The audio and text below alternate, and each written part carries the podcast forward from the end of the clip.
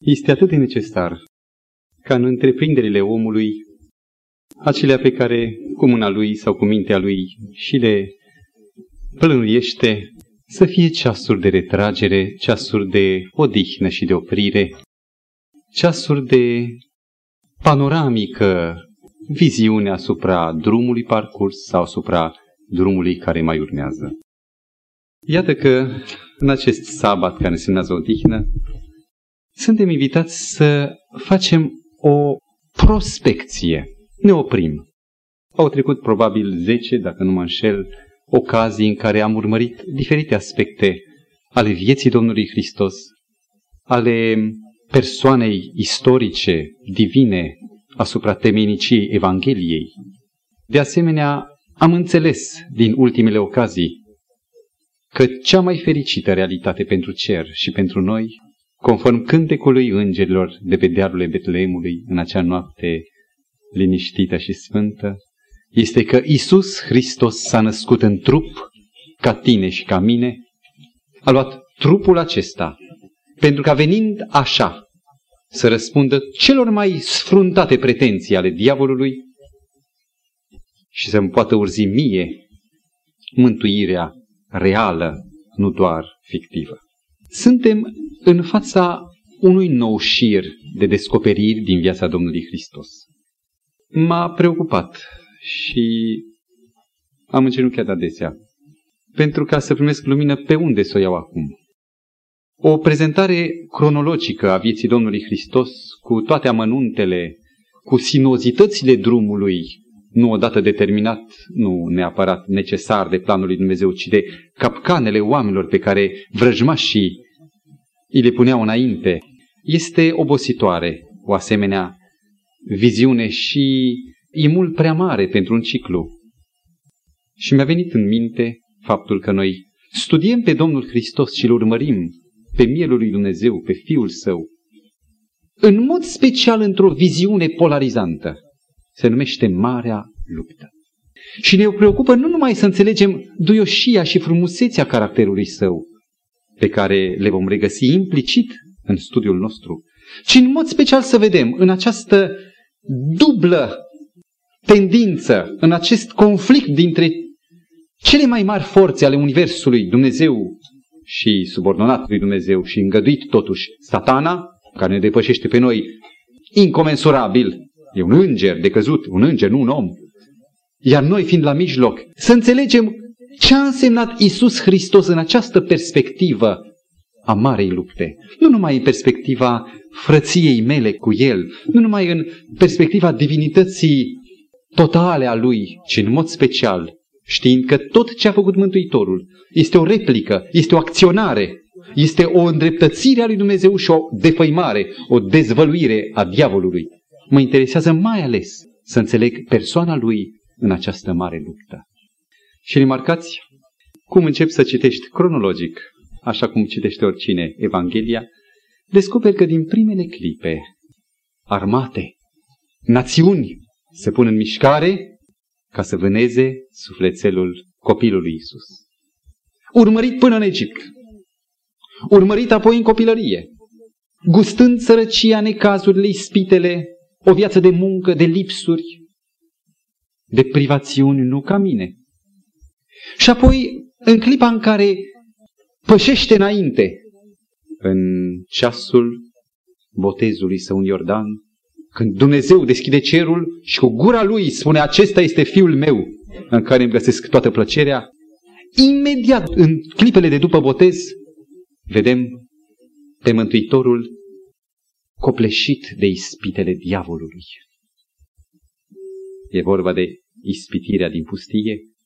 Și această povară care îl mână în fiecare noapte pe munte singur, deoparte, nu cu ucenicii, el singur să se roage, această povară a conștiinței capcanelor și a vicleșugului, atât de subtil, la care el, la 30 de ani de experiență pământească, încerca să facă față unei experiențe de milenii a lui Lucifer. Îl urmărește, zic, îl hăituiește, această continuă rafală de ispite, până când, zdrobit pe dealul Golgotei, se întâlnește din nou cu ele, toate ispitele și le învinge. Și Hristos biruiește tot. Ceea ce m-a impresionat în tot șirul acesta de tablouri, de episoade din viața Domnului Hristos, a fost tocmai faptul că Mântuitorul este ținta atacurilor. El este în mijlocul marei lupte. Vreți să știți cum lucrează diavolul? V-ar interesa în ce fel atacă pe om și în ce fel a atacat pe Domnul Hristos. O, va spune cineva, noi păcătoși, dar el a avut o altă experiență. El nu semăna cu noi, el era fără prihan, era Fiul lui Dumnezeu, născut, conceput cu totul altfel decât noi. O să avem o surpriză astăzi, și anume să descoperim că experiența sau valul de conflicte, ispite, și o să vedem că mai este încă un gen de alt ordin prin care atacă, pe care le-a suportat Domnul Hristos sunt stereotipul sunt esențialul tuturor ispitelor noastre. Și dacă avem ceva de învățat din experiența neobosită, trudită a Domnului Hristos, este exact această problemă numită ispita. Diavolul atacă, așa cum procedează în fiecare caz, când urăște și când vrea, el totdeauna urăște. Dar când vrea să pună mâna pe un suflet, și el totdeauna vrea, procedează în două moduri clasice de atac. Și priviți, vă rog, în Evanghelii, Domnul Hristos este prototipul om, cel care stă în dreptul meu și în dreptul tău. Și atunci când diavolul a atacat, a atacat mai întâi direct asupra persoanei, ispita, ispita clasică. Atac asupra persoanei, asupra voinței persoanei, în așa fel încât viața practică să fie modelată strâmb. Este ispita. Primul gen de luptă împotriva sufletelor noastre. Și mai este încă o a doua luptă. Au venit farisei odată la Domnul Hristos și au pus întrebări. Zice, ca să-l ispitească. Nu era un, o ispită, un atac direct asupra voinței lui. Era însă fel de fel de probleme doctrinale teologice, complicate, de sistem, în care încerca, doar, doar va reuși pe această cale indirectă, este a doua latură, a doua cale de atac, doctrina asupra doctrinei, în care nu atacă direct voința, ci viziunea, modul de a înțelege a omului. Categoric, pe pielea mea știu cât de tensionată este ispita sau atacul direct asupra persoanei. Dar oare atacul prin doctrină, prin învățătură falsă, este atât de periculoasă, atât de rea? Zicea cineva că ceea ce conduce și direcționează viața unui om, ca să o ia la stânga și nu la dreapta sau înainte și nu în spate, este puterea gândului sau viziunea, optica sa despre viață. Gândul are mare rol, zicea gânditorul acela. Și anume, viziunea pe care el o nutrește, pe care o zidește, este a idoma unor șine, unor trasee exacte pe care viața lui, pas cu pas, ca un trenuleț pe aceste șine, va merge înainte. Depinde de sinceritatea lui cât de puternic va merge înainte pe acest drum depinde de mobilitatea roților, de rulmenții din roți, ca pe aceste șine să o ia puternic înainte sau să scârție și să meargă mai greu. Sinceritatea este acea capacitate de a se angaja total, de a fi în acord cu sine. Deci, rulmentul. Dar ceea ce hotărăște direcția de înaintare a sincerității este modul de a gândi, viziunea asupra vieții, concepția. Oare este atât de importantă această a doua cale de atac pe care o exercita și o exercită încă diavolul? Iată, în lume sunt puzderie de religii creștine, să nu mai vorbesc și de cele necreștine. Și în fiecare din aceste religii sunt oameni sinceri. Oare, în afară de sinceritate, contează și drumul, calea de fier pe care merge individul sincer?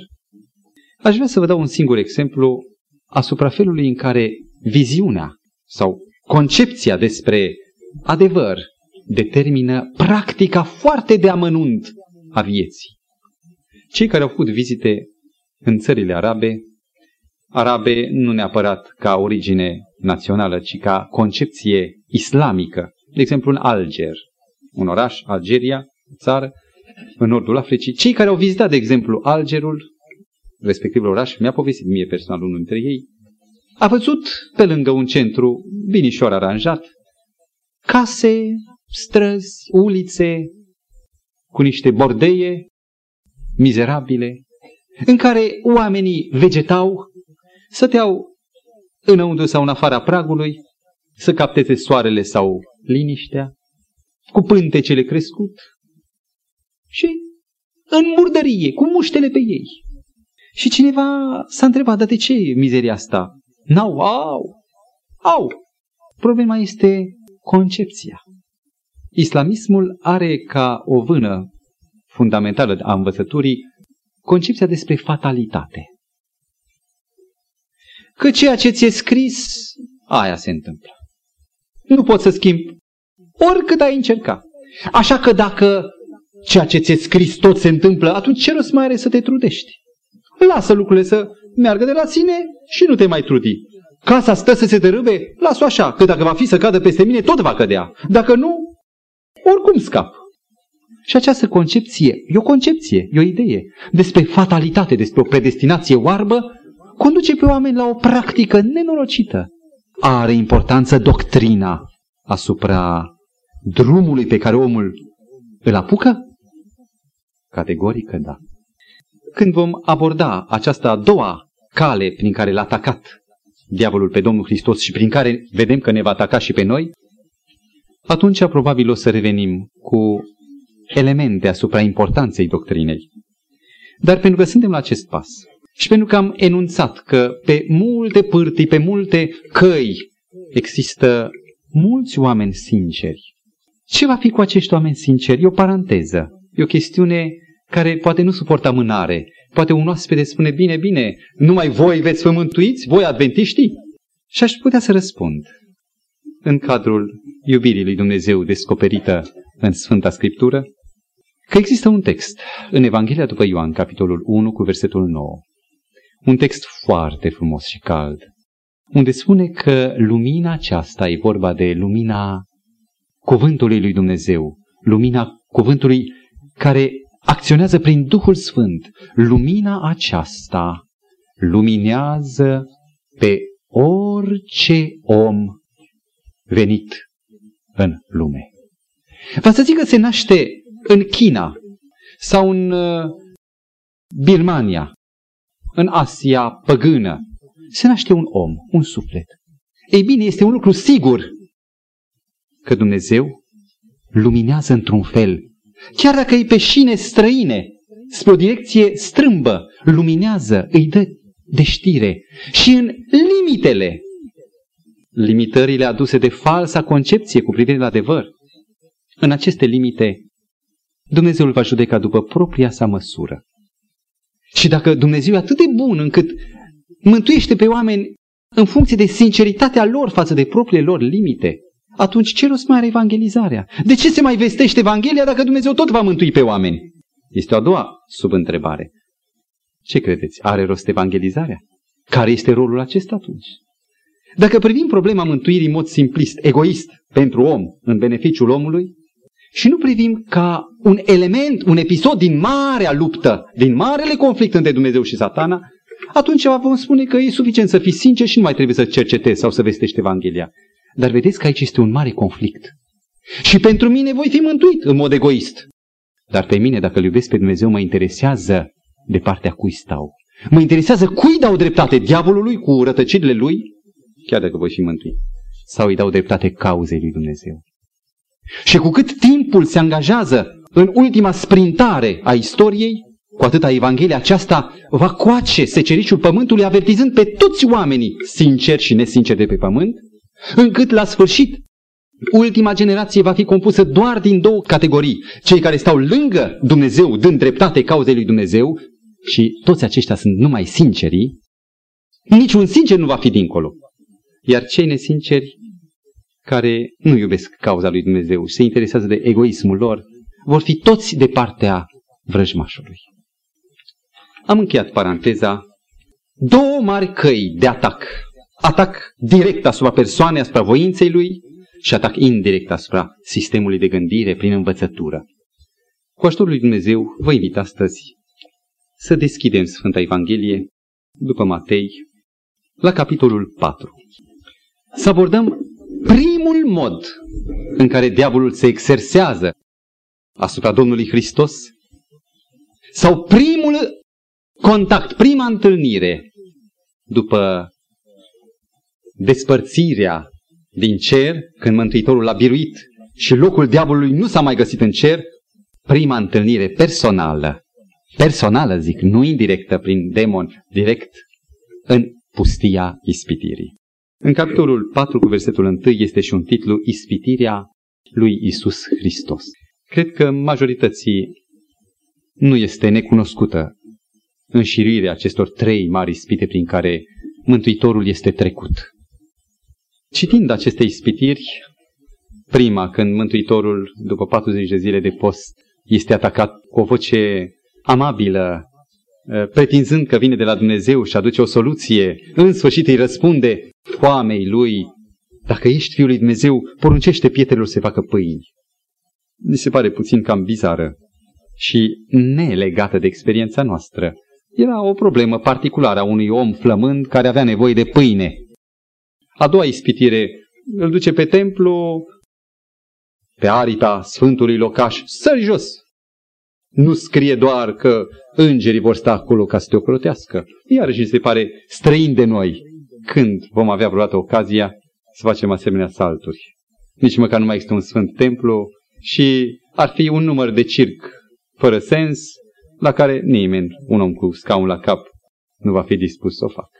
Era trei ispitire, iată, pe un munte înalt, vezi împărățiile, toate sunt ale mele, ți le dau ție cu o condiție, să te arunci înaintea mea. Implica și închinarea. Dar el a zis numai să te arunci înaintea mea și să arăți astfel un act smerit. Nu o să fim siguri niciodată pe acel munte înalt sau în această postură să ni se dea nouă toată împărăția lumii acesteia. Aș vrea să citesc pentru această atitudine de a întâmpina mare ispitirea Domnului Hristos din pustie, cu un fragment din spiritul profetic, din inspirata carte, recomand tuturor care au dorința să-L cunoască pe Isus, să facă tot ce pot să ajungă la cartea Hristos, Lumina Lumii. Inspirata carte Hristos, Lumina Lumii. Un fragment spune, Mulți privesc la această luptă între Hristos și satana ca la ceva care n-ar avea nicio legătură cu viața lor și nu i-ar interesa deloc. Cam cum am prezentat eu adineori. Continui citatul. Dar lupta aceasta, nu alta, nu asemenea, lupta aceasta se repetă în cuprinsul inimii oricărui om. Se repetă în cuprinsul inimii oricărui om. Ademenirile la care a rezistat Hristos au fost acelea cărora nouă ne este atât de greu să ne împotrivim. Încă nu înțeleg ce vrea să spună textul. Dar am nădejdea că Domnul Hristos, prin Duhul Sfânt, în această oră îmi va deschide semnificația, în ce sens lupta aceasta mă privește, în ce sens Domnul Hristos stă ca un prototip al propriei mele lupte, ca privind la El și cunoscându-L pe El, să mă fortific pe mine, să mă întăresc pe mine în fața descrieratului vrăjmaș. Dacă deschideți, deci, Evanghelia după Matei în capitolul 4, o să observați că ispitirea Domnului Hristos vine exact după un moment. Citiți puțin mai sus de capitolul 4 și veți vedea un alt titlu, Botezul lui Isus Hristos. 30 de ani. Este o viață de om. Foarte mulți din eroii dintre personalitățile lumii acestea au, s-au stins la 30 de ani. O viață de om. 30 de ani. Mântuitorul a stat smerit. Nu i s-a auzit glasul. Mâinile bătătorite de rindea, de Tesla. Se ducea și venea de la umilul atelier al lui Iosif, soțul mamei lui. Murise și povara unei familii rămăsese asupra lui. Și 30 de ani tăcând și a exersat tacit calitățile care vreau să se vadă în mine și în dumneavoastră. Răbdare, duioșie, blândețe, dreptate, iubire față de oricine. Lumea știa, a, tâmplarul, așa îl recomandă în Marcu 6 cu 3, lumea. Nu este acesta tâmplarul? Deci vorbă să fi fost în India, toată lumea știa că e tâmplarul, l-au văzut, au umblat, tâmplarul.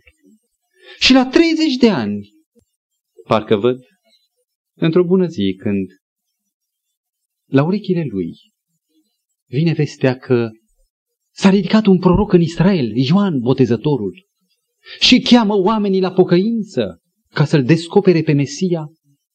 În ziua aceea, Mântuitorul a măturat pentru ultima dată atelierul, a scuturat talașul de pe haine, a pus toate sculele la loc, poate s-a uitat pentru ultima dată, a închis atelierul, l-a încuiat și s-a dus la Iordan. De acum începea experiența lui, botezul. Până acum era Isus, fiul Mariei sau fiul lui Iosif. De acum înainte, urma să poarte un alt rol pe care îl vom descoperi la botez. Ioan, când a văzut că vine, Duhul Sfânt l-a avertizat, este Sfântul lui Dumnezeu. A mers în, înaintea lui și a spus, stai, tu la mine? Eu pe tine să te botez? Nu se poate, eu am nevoie ca tu să mă botezi pe mine. Și Domnul Hristos, cu autoritate care ridica orice fel de discuție, a spus, lasă, lasă-mă acum, căci așa se cade să împlinim tot ce trebuie împlinit. Și deși îi se părea ceva nenatural, o anomalie, Ioan l-a pocorât în Iordan și, cum cufunda pe toți, în numele lui Yahweh din cer, l-a cufundat și pe el. Și în clipa când Domnul Hristos ieșea solemn din apa botezului, Duhul Domnului s-a pogorât peste el în chip de porumbel. Este acel eveniment uimitor, ungerea. Uleiul din Vechiul Testament simboliza Duhul Sfânt. Și toți prorocii și toți regii care au fost unși până la el, au fost unși simbolic. El însă a fost uns literal. Duhul Domnului în chip de porumbel s-a pogorât peste el. L-a luat în stăpânire și din clipa aceea martorii au luat notă cei care au fost suficient de curați ca să audă glasul ceresc. Au luat notă că acesta este fiul meu cel prea iubit, în care îmi găsesc toată plăcerea mea. Dumnezeu spunea despre un om în care, cinstit vorbind, până acum n-a mai avut niciun fiu prea iubit. Daniel era iubit și scump, dar fiu, în adevăratul sens, om, fiu, toți au fost păcătoși. Iată în sfârșit, Dumnezeu cerul vede în el un fiu al omului prea iubit, în care își găsește, auziți cum zice, toată, fără rezerve, toată plăcerea mea. De ce a fost Domnul Hristos botezat în Iordan? Un uh, om al lui Dumnezeu a recunoscut în acesta și mi-amintesc de textul care l-am citit de mult într-o carte, categoric și noi recunoaștem la fel, a recunoscut în aceasta unirea sa cu neamul omenesc. El, neprihănit sfânt, fără păcat. El care s-a rugat pentru alții, Doamne, iartă-i, niciodată însă nu s-a rugat, iartă-mă, care a mijlocit pentru alții, pentru sine nu, că era fără păcat. A acceptat cu această ocazie, așa cum era planul hotărât din veșnicii, ca intrând în Iordan, să se identifice cu omul. Și botezul pentru el a fost pecetluirea acestei substituiri a omului prin el. El accepta de bună voie, deși n-avea nevoie. Accepta că este păcătos, deși nu era păcătos. Devenea un om ca toți oamenii. Și în această mărturie publică, el devenea purtătorul tuturor păcatelor și stând în dreptul tuturor păcătoșilor, din de care noi suntem aici, el stătea și pentru noi. Acest botez a însemnat Isus stă în locul tău și al meu. Isus, iată omul. Este un șir de texte din Evrei pe care am să le citesc scurt. Capitolul 2 cu versetul 11. Căci cel ce sfințește, adică Domnul Hristos, și cei ce sunt sfințiți, noi, oamenii, sunt dintr-unul, adică prin nașterea Domnului Hristos din om, De aceea lui nu este rușine să-i numească frați. Iată, lui nu e rușine ca pe noi să ne numească frați. În versetul 14. Astfel, dar, tot așa și el însuși a fost deopotrivă părtaș la sânge și carne. Un alt text care se spune că Domnul Hristos a devenit ca om. Versetul 17. Prin urmare, a trebuit să se asemene fraților săi în toate lucrurile. Deci, asemănare în toate lucrurile. Și aceasta ce însemnează? Urmează ispitirea după botez. Ce însemnează? Versetul 18. Prin faptul că el însuși a fost ispitit, poate să vină în ajutorul celor ce sunt ispitiți. Isus a fost ispitit ca om, ca mine, ca tine, exact în rolul în care el venise în locul meu. Și ispitele asupra lui sunt prototipurile ispitelor mele. Încă un text 4 cu 15 tot din evrei. Căci nu avem un mare preot care să n-aibă milă de slăbiciunile noastre, ci de unul care în toate lucrurile a fost ispitit, ca și noi. Rețineți, în toate lucrurile ispitit ca și noi, cu o singură deosebire care este fundamentală și spre mântuirea noastră, dar fără păcat. Și din clipa în care el a fost uns ca substitut, ca locțitor al omului, Duhul Domnului, spune capitolul 4, versetul 1, l-a mânat din Matei, l-a mânat în pustie ca să fie ispitit de diavolul. Fiul lui Dumnezeu ispitit și ispitit asemenea nouă. Sunt multe confuzii în cap. Cum adică el sfânt, eu păcătos. Dorim să pornim pe drum, să descoperim ce este ispita și care este esențialul seva ispitei. Am căutat într-un dicționar neteologic, în marea enciclopedie franceză, la rus, din 1800 și ceva. Și am găsit o următoare definiție care m-a uimit prin claritatea teologică a ispitei. Bineînțeles, trata și sub aspect teologic semnat de un anumit prelat sau reverent sau pastor, nu spunea cine este și care este platforma denominațională pe care stă. Vă rog, rețineți această definiție care este un miez. Ispita este o dorință, o mișcare interioară, deci e o mișcare în sau din om interioară, care determină făptuirea unui lucru oarecare, rețineți, nu spune rău sau bun, unui lucru oarecare, și a treia idee, pentru care întâmpinăm o rezistență lăuntrică. Repet, o mișcare interioară e ispita. Ca să facem un anumit lucru, lucru pentru care, ca să-l săvârșim, întâmpinăm o anumită rezistență din lăuntru. Și definiția aceasta e foarte utilă și o urmărim pe puncte. Ispita este o mișcare interioară. Ceva, ca să explice copilului ce este ispita, a luat un, o bucată de os, un os de vacă. Și a zis, copile, ți-e foame, vrei? Și copilul s-a tras înapoi. Cum? Ce vezi? Erau totuși prieteni. Ispita, dacă nu-i potrivită după mișcarea ta din lăuntru, nu reușește să facă nimic. Dar pâinea cu unt și cu miere ai vrea să mănânci? Și ochii copilului au sclipit. Ispita întotdeauna, ca să fie cu efect, trebuie să găsească în lăuntru această tendință, această înclinație, folosesc nu, această mișcare din lăuntru către ceea ce este obiectul dorinței. În epistola a lui Iacov către biserica din timpul său, la capitolul 1 ni se dezvăluie legătura dintre ispită, păcat și suflet. La versetele 14 și 15. 1, Iacov 1 cu 14-15. Ci fiecare, când este ispitit, fiecare este ispitit când este atras de pofta lui însuși, deci ceea ce constituie ispită nu este neapărat mobilul exterior, ci mișcarea lăuntrică pe care pofta, acest element denumit poftă, care vine dinăuntru, când este deci atras de pofta lui însuși și momit, creează o vrajă, o atracție. Și versetul 15, apoi pofta, când a zămislit, dă naștere păcatului.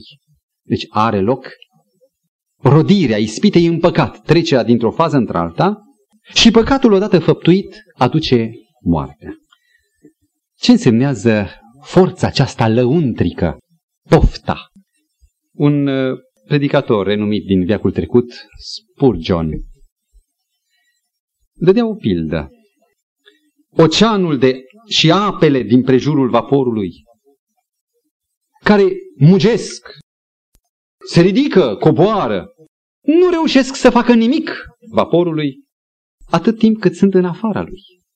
Și pot să atenteze la siguranța acestei corăbii, acestui vapor, numai atunci când sparg peretele și pătrund înăuntru. Primejdia, zicea el, vine din lăuntru.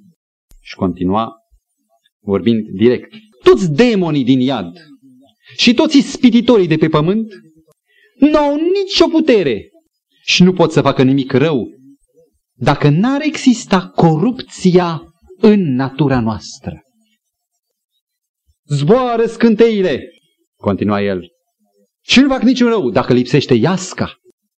Vai, inima noastră este cel mai mare dușman, spunea el.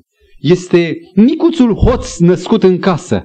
Îl crești că încolo el te fură. El e hoțul, născut în casă, nu afară. Doamne, scapă-mă de acest om rău. Eu însumi, acesta era omul rău, eu însumi. Într-adevăr, ispita, prin natura ei, are acces în om datorită înclinației spre păcat. Există un, în om o predispoziție, un potențial pentru rău, care antrenează sumedenia de murdării și rele. Petru spunea în a doua epistolă, capitolul 1 cu versetul 4, că în lume există stricăciune care vine prin poftă. Ispitele sunt degajarea acestor pofte. Dar ce este pofta? Când uh, n-ai mâncat o zi și simți pofta de mâncare, este ispita? Orice poftă credeți că este purtătoare de încărcătură negativă, ducând spre păcat? Pofta este, într-un sens, să zicem în sensul legitim, pentru care părinții dau vitamine ca copiii să aibă poftă. Pofta este glasul nevoii din om și această nevoie vorbește de supraviețuire, de viață. Dumnezeu a lăsat în trupul omului, în structura sa, legități și ca omul să trăiască, să satisfacă aceste necesități, aceste legități, a născut resortul dorinței sau a poftei, zicând altfel, dorință sau poftă. Dorința sau pofta este direct ațintită asupra vieții, nevoia de a supraviețui. Există nevoi reale, nevoi legitime, nevoia de a mânca, nevoia de a respira. Când uneori ieși afară sau ai alergat, simți nevoia, dorința de a inspira profund, des, sau de a bea apă, setea. E o dorință, e o poftă. E o poftă legitimă, care se leagă, zic, repet, de nevoia de a trăi. Și există și pofte nelegitime, care de fapt sunt majoritatea, aproape toate, sunt pofte legitime care sunt pervertite, scoase de sub echilibru. Cel care consumă un drog nu naște drogul în el dependența sau necesitatea drogului, e tot o necesitate. Și el simte, în mod pervertit, că dacă nu mai consumă drogul, el moare. Și ca să trăiască, e o trăire nenorocită, compromisă, el are nevoia după drog. Ei bine, este primul element despre care am meditat din definiția ispitei. Este o nevoie lăuntrică care, rețineți, este fie legitimă, legitimă, fie nelegitimă. Și un al doilea element este deci mișcarea lăuntrică care conduce spre săvârșirea unui lucru sau determină săvârșirea unui lucru oarecare, pentru care întotdeauna întâmpini o rezistență din lăuntru. Este elementul care de altfel definește ispita. Dacă n-ar exista această reținere din lăuntru, această rezervă, dacă nu s-ar lovi de această barieră, de un nu, n-ar exista coeficientul de ispită. Fiecare ispită identifică o privație, o negație. Iar cel care vrea să depășească rezistența aceasta, întotdeauna forțează, siluiește și frânge conștiința. Pentru că nu e altcineva decât conștiința, aceea care se interpune și reține pe om. Acela care depășește rezistența și trece peste ea, o face, vă rog, rețineți, în mod voluntar, împotrivindu-se unui lucru clar determinat ca fiind adevăr. Deci, călcând cu voie ceva limpede știut și înțeles de sufletul lui ca fiind tabu, ca fiind o interdicție. Ce este păcatul? Această depășire de rezistența din lăuntru. Ce este, vă rog, păcatul?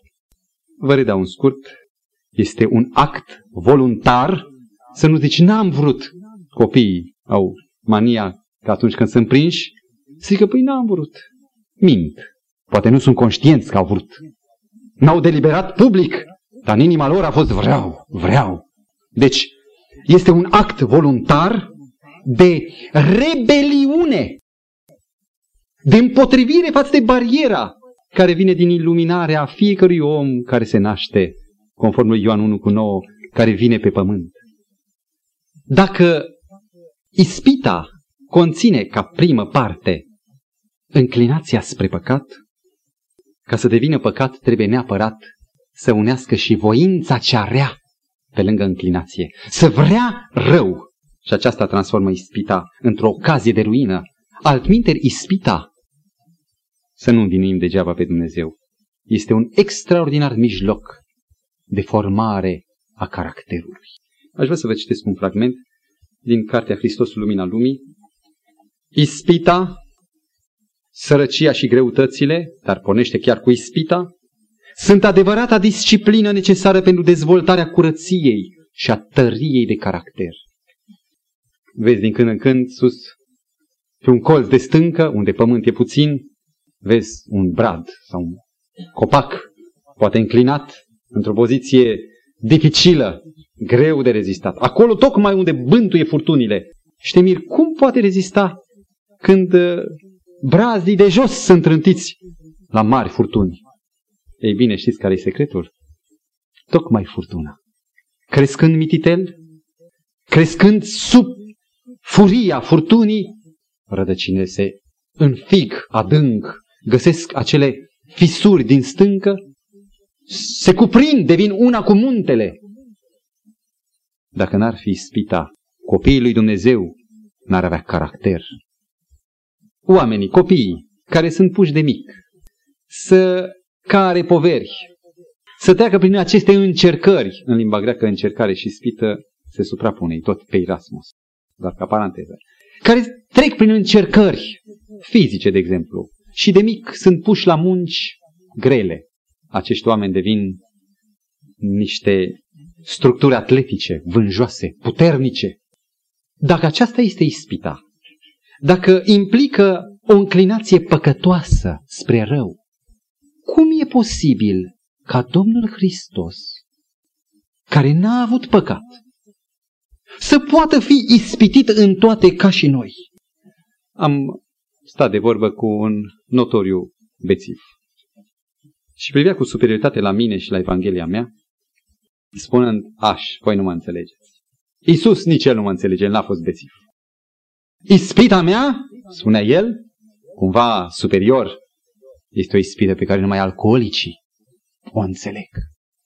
Dacă Domnul Hristos, într-adevăr, n-a consumat alcool, n-a suportat chemarea tăriei, a băuturii, poate fi El un substitut și al bețivului. Cu atât mai mult cu cât în dreptul fiecărui om există înclinație rea, păcătoasă, iar Domnul Hristos n-a avut-o.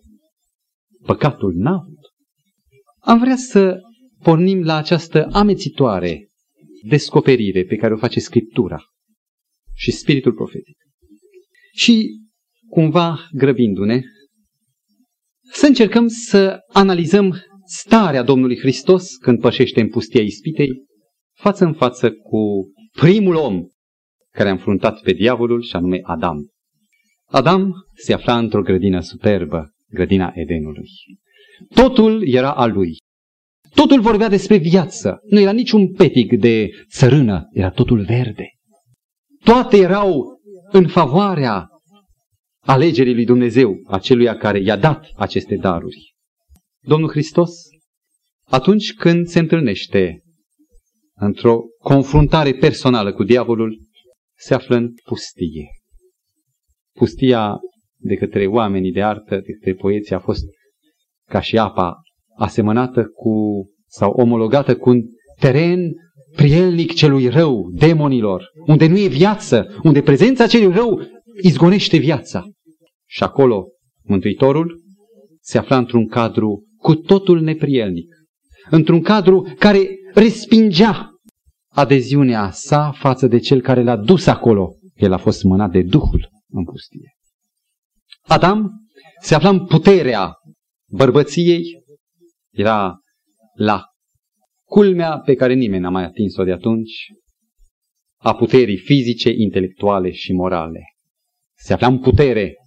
Mântuitorul se afla după patru mii de ani, timp în care păcatul a măcinat puterea fizică, dar când zic fizică, gândiți-vă că omul este o făptură, o unitate între trup și spiritualitate sau suflet. Cineva, repet vorba unui medic, spunea, ca să arate această, această legătură între fizic și minte și moral, zicea, trupul bea și duhul se îmbată, spiritul se îmbată. Când trupul bea, o uzură a trupului însemnează implicații și în uh, intelect și în moral. Vine cu un trup slăbit de 4.000 de ani, vine cu un intelect slăbit din cauza păcatului care a acționat și cu un moral slăbit. Trebuie să explicăm exact ce însemnează moral slăbit. O să vorbim mai jos. Adam n-avea nicio nevoie. Era sătul. Sunt convins că și el și Eva în momentul acela nu simțeau foamea. Doar aveau toată grădina la dispoziția lor și ritmul hrănirii era atât de perfect încât nu crea niciun fel de nevoie. În timp ce Domnul Hristos era după 40 de zile de nemâncare, cu fața subtă, în căldura ispitei, fără poate să-și sature setea de apă. Era plin de nevoie. Și știți că ispita atacă ce? Nevoia. Nevoia de a avea, de a trăi, de supraviețuire. În timp ce Adam este așa cum este, arată neîncredere, îndoială cu privire la Dumnezeu, Mântuitorul biruie tocmai prin această încredere. Asupra ei vom medita altă dată. Ce însemnează slăbiciune morală despre care vorbește Spiritul Profetic când îl caracterizează pe Domnul Hristos ca purtând această degenerescență, grad de degenerare a neamului omenesc? În primul rând, slăbiciunea morală însemnează înclinația spre rău. A avut Domnul Hristos înclinația spre rău? Amintiți-vă de corabia aceea care este în mijlocul valurilor și apelor, care însemnează scufundare, dar care nu se scufundă atât timp cât înăuntru nu există acea nevoie de a fi umplut de ape, atât timp cât peretele vasului este integru. În clipa când apare spărtura, atunci apare golul de apă, atunci se umple. Domnul Hristos a avut în sine tendința spre păcat? Categoric nu. Trebuie să subliniați aceasta în notițele dumneavoastră. N-a exia. Deci, sub aspectul acesta n-a avut slăbiciunea morală. Sub alt aspect. Discernământul față de păcat. Un om în plinătatea puterii divine recunoaște păcatul imediat. Domnul Hristos a avut aceeași capacitate, același grad de discernământ al păcatului ca și Adam. Era uzat. Când a venit diavolul la el în pustie, nu l-a recunoscut imediat. Rețineți, într-o măsură, aceasta a însemnat, într-o măsură foarte mică, a însemnat slăbiciunea morală. Dar ce este cel mai important în categoria de slăbiciune morală? Priviți aceeași corabie de care vorbeam. O corabie care a plutit patru mii de ani și care în dreptul nostru lasă găuri mari pe unde pătrunde apa și ne ducem la fund dacă n-ar fi harul. La Domnul Hristos această corabie în care nu intra apa, n-avea nicio gaură, avea aici și colo și în foarte multe locuri pereții atât de subțiați, încât era suficient un val nu prea mare și o neatenție a celui care mână corabia, încât peretele să cedeze. Aceasta este în mod special slăbiciunea morală. Acea rezistență față de ispită, rezistența slăbită față de ispită. Mântuitorul e cert, a avut posibilitatea cedării. El a venit ca oricare dintre noi. Dar totuși nu s-a rezolvat întrebarea. Dacă Domnul Hristos n-a avut înclinația spre păcat, cum totuși a putut fi atacat de ispită? Aș dori în criza de timp în care mă aflu să concentrez mai multe gânduri. Mântuitorul a fost dotat prin concepția miraculoasă, prin Duhul Sfânt, prin faptul că era doar născut din fecioară și născut, zămislit prin puterea Duhului Sfânt. O dotare excepțională în cele bune, deși purta în același timp slăbiciunile neamului. Faptul că el n-a păcătuit îl făcea să fie deschis pentru tot ceea ce se cheamă viață și bine. Și viață însemnează legitatea nevoii, dorința, acea poftă pozitivă, legitimă. Și avea cea mai ascuțită sensibilitate la toate formele de dorință nevinovată. Nu dorință vinovată ca mine, ci dorința nevinovată. Și nu uitați, chiar și aceste dorințe nevinovate deveniseră exacerbate după patru mii de ani de goană, de foame după viață. Atunci când Mântuitorul este atacat de diavolul, în niciuna din cele trei ispite mari și în cele ce urmează, nu se face invitația brutală de a săvârși un lucru odios, rușinos și foarte discret. Îi se face apelul de a săvârși lucruri pozitive, care corespundeau cu dorința legitimă, nu cu tendința spre a săvârși o grosolană fără de lege, neregiuire, ci cu dorința legitimă de a trăi. Mântuitorul era în pustie flămând și aceasta este dorința de a supraviețui, pe care o simțea acut.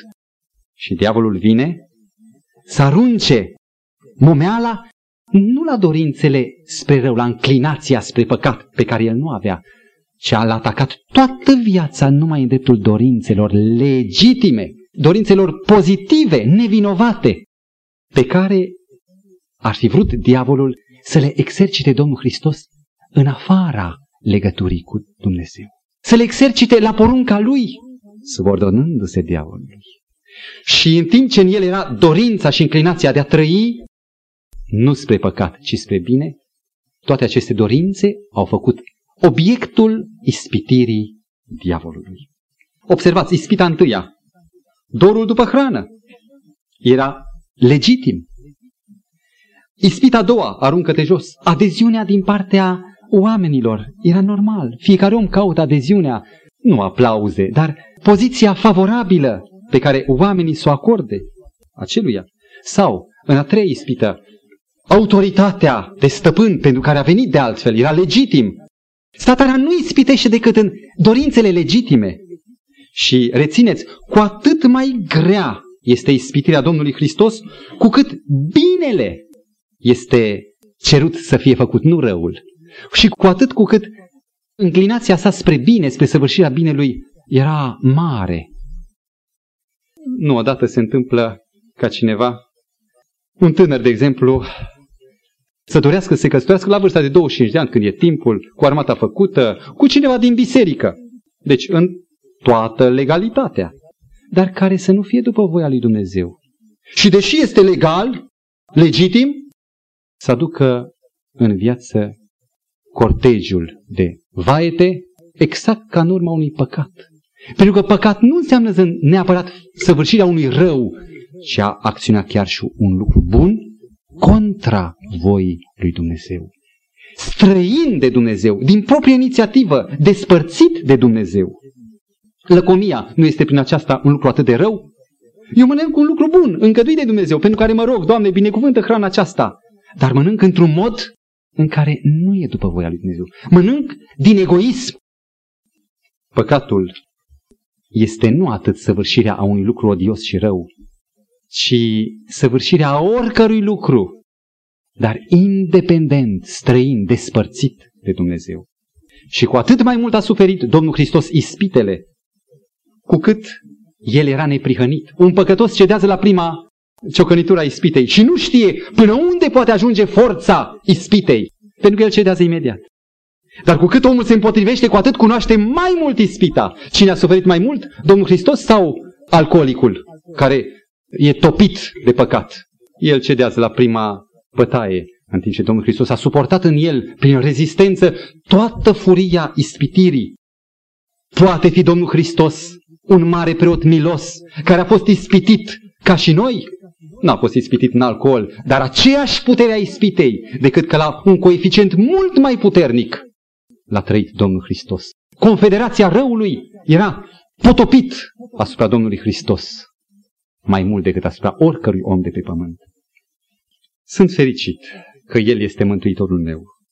Sunt fericit că fără a fi alcoolic, El înțelege și pe alcoolic, știe puterea ispitei. Sunt fericit că chiar dacă n-a avut înclinația spre rău, dar a gustat forța ispitei în înclinația lui pozitivă. Și atunci când voi fi eu însumi în ispită, am să-mi amintesc de Mântuitorul meu. Voi ști că ispita pustiei a fost pentru el exact ceea ce va fi pentru mine pustia de acasă sau de pe stradă. Și mi-amintesc de acea făgăduință plină de lumină din 1 Corinteni 10 cu 13. Nu va ajuns nicio ispită care să nu fie potrivită cu puterea omenească, ci împreună cu ispita Dumnezeu va trimite și puterea de a ieși din ea. Stimați frați, dacă Dumnezeu ne va ajuta, după o pauză a săptămânii de rugăciune, ne vom întâlni din nou cu Domnul Hristos. Îl lăsăm tot în pustia ispitirii. Și am dorit să-L regăsim acolo, punct cu punct în toate aceste trei ispite luate pe rând, să descoperim cât de mult ne privește această luptă. Și facă Domnul ca până atunci să recunoaștem puterea lui Isus de a ne scăpa de viclenia ispitei celui rău. Să experimentăm aceasta oricând, chiar de azi începând. Amin.